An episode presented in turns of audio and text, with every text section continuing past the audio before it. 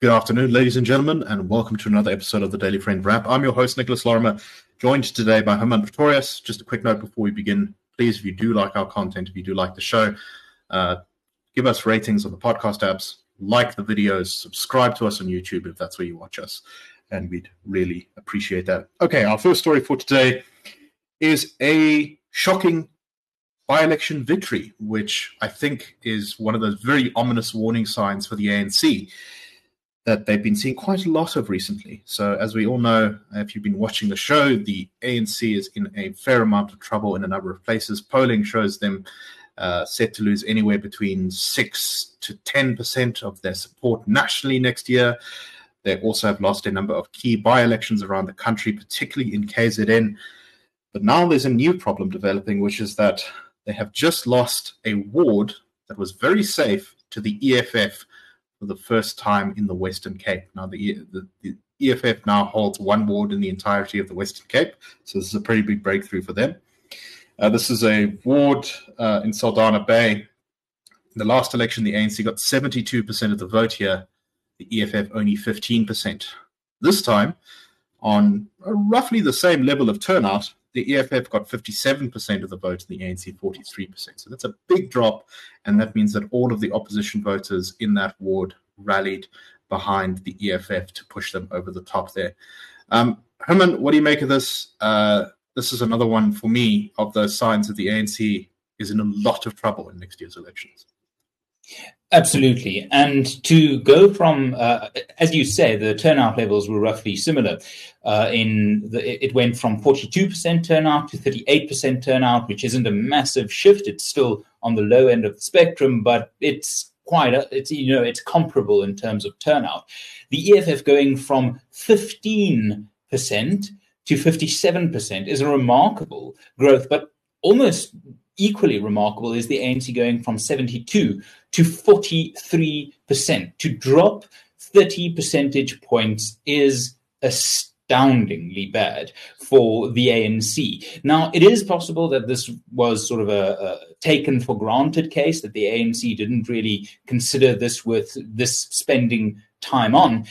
Now, that might give some relief to their shattered nerves, but it will only go so far in the sense that if you think, oh, we shouldn't try so hard, we're going to win this in any case, and then you don't, then your fundamental assumption of what is and isn't a safe seat needs some revision. Now, it is very, very interesting that the ANC has always had a formidable election day machine and, of course, building up to election day. Traditionally, the ANC really has a phenomenal final few weeks of any election campaign. And that election machinery requires resources, massive funds. Uh, the cars need to be fueled, need to be bought, need to be branded. The speakers, the uh, stadiums need to be booked. The T-shirts, the food, the catering, uh, you know, all the all the goodies that we have come to associate with an ANC electoral machine at full strength. That costs money. If they can't, in a by election at a relatively manageable level, ensure that they get their people to the polls in a by election, my goodness, then there must be alarm bells ringing in Luthuli House when they are possibly on the verge of bankruptcy and facing an election where in a by-election you might have a handful of voting districts. Next year's election will see more than 23,000 voting points where they will need to get voters to monitor and you know just the good old machinery of an ANC election day campaign effort if they can't do that at a limited level for a by election my goodness the public turning against them plus their financial woes might be a very very painful double blow for the ANC on election day next year this result, I think, also raises the distinct possibility that the ANC's fortunes in the Western Cape, which have been at a very low ebb for a long time, will get even worse. Uh, we may see the Patriotic Alliance overtaking them in the province, and we may even see the EFF overtaking it in the province, which I think would be devastating to the ANC. Uh, there, they will probably never recover from that in the Western Cape. But anyway, something to keep an eye on. Um, and, and the ANC, pardon me, Nick, has a tendency of once losing power, they never really regain it. Um, that that we've we've seen over the last twenty years spectacularly how the ANC has gone from power to weakness to greater weakness in the Western Cape. It's part of how patronage works if you're a patronage politics party, then you go where the opportunities are for self-improvement, betterment, and you know, skimming off the top. If you are losing power, you don't attract the best. They're not a political party in the true sense of the word. It is a patronage network, and patronage networks send their resources to where the patronage chickens are a roosting. Here, this isn't happening. The ANC really has a bad track record once it has lost that patronage power. Definitely.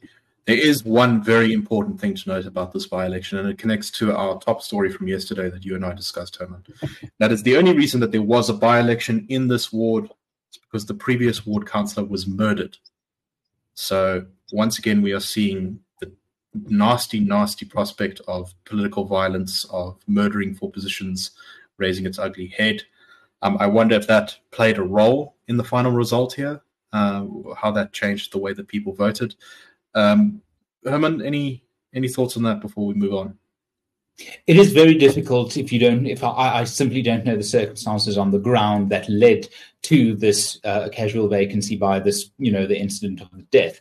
But I must say, it is interesting that um, the ANC might get punished for that. But what might give hope to South Africans in the broader sense is when the Social Research Foundation polled uh, you know, common associations with parties, the EFF really comes out head and shoulders above the rest in terms of being violent.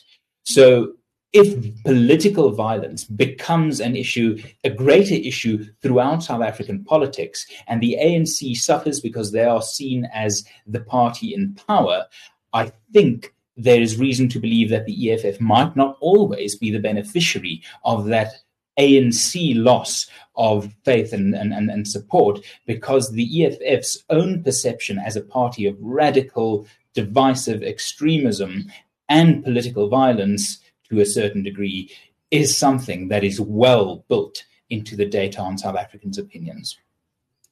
Mm, definitely. All right, let's move on to our next topic.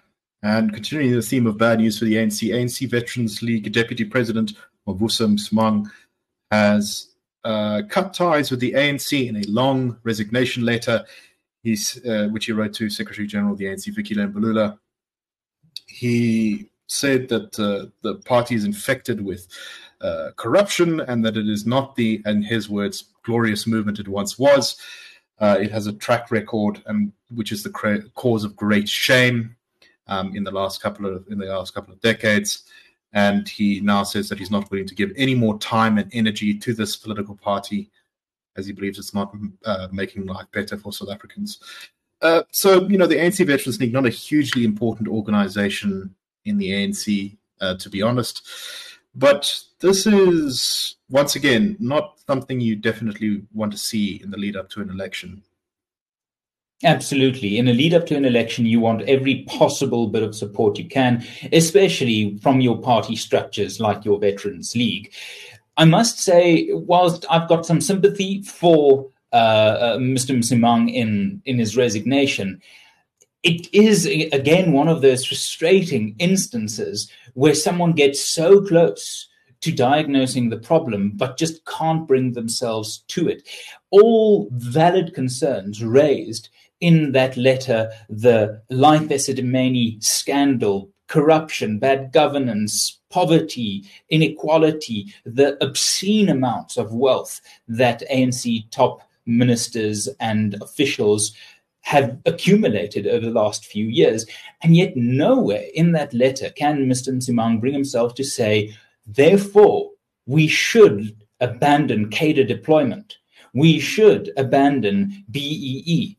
We should abandon our efforts as a party to rig the public procurement system. We should get rid of the tenderpreneurship culture that has taken hold in South Africa. Now, there's a point of some ambiguity in the resignation letter where I'm not exactly sure what Msimang means, but it is telling. I, I, if it means what I hope it means, it's it's quite interesting. Where he says a new black middle class has grown and developed, which is commendable. However, this middle class is leaving behind people who die before ambulances can reach them or perish in the hallways of overflowing, under resourced public hospitals. Is, is Mr. Msimang saying that a large part of the black middle class achieved that socioeconomic status by this entrepreneurship culture? And that's how they left behind these people who are now excluded from these economic benefits of blatant elite enrichment or BEE, as some call it.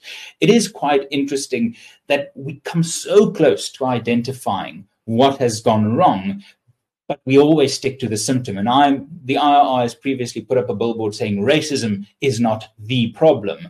I think next year we should explore putting up a billboard saying corruption is not the problem. BEE, affirmative action, public procurement rigging, cadres, crooks, cronies. That's the problem. State capture and corruption symptoms. Exactly. Okay, let's move on to our last topic for today. And this is uh, another worrying legislative development, which is that the National Health Insurance NHI bill has passed through the National Council of Provinces, passed through the National Assembly a while ago, and now it's through the National Council of Provinces. So next it goes to President Ramaphosa's desk to be signed into law. Uh, our organization that we both work for, the IRR, has come out strongly against this. Um, there's been much more public resistance to the NHI after it was passed through the National Assembly, which is unfortunate because groups like the IRR were warning for a long time the potential consequences of the NHI, how it was unlikely to be amended to make it more friendly to business, and how it was going to wreck the healthcare of millions of South Africans. Well, it seems that um, business and the organizations in the medical in- industry have finally kind of woken up and they're now trying to fight against it. But uh, I fear that uh, they have left it a little bit late. Still, it's not law yet, and even if it does become law, it will be open to. I'm sure there will be court challenges and all sorts of things going on. So you know, battle is never truly lost. Um, but not a happy development, I must say, and it would be very important, a very good sign if uh, the public pressure forces Cyril Ramaphosa to veto this bill and send it back to the National Assembly. It is always a worrying circumstance if the country actually relies on Soro Cyril Ramaphosa doing the right thing. Uh, his track record is patchy and his spine is missing. So when we look at the situation, I am glad, as you said, we are glad that corporate South Africa on the medical sector front have at last woken up to this. It took them about five years, perhaps even longer, but you know, rather late than never.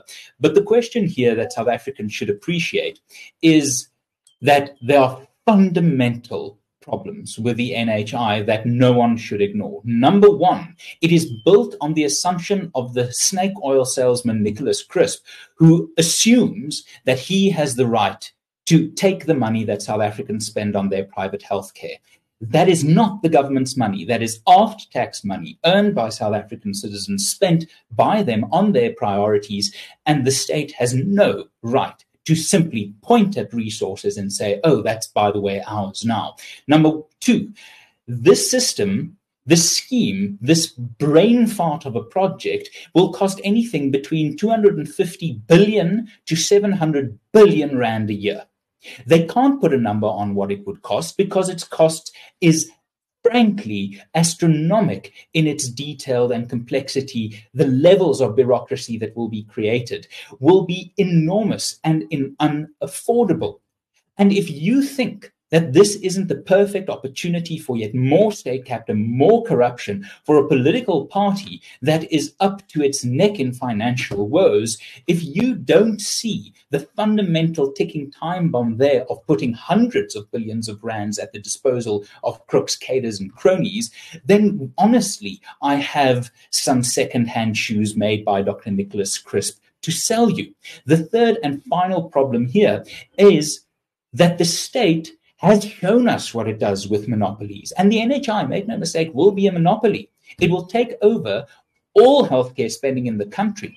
And we need to look no further than the nearest light bulb to understand what happens with a state monopoly. The NHI will be the Eskom of healthcare. Where we have load shedding with Eskom, we will have life shedding with the NHI. Imagine healthcare not reaching the people it needs, medicine, doctors being unable to treat, not just in the state owned hospitals where that is already happening, but in every single medical facility in this country.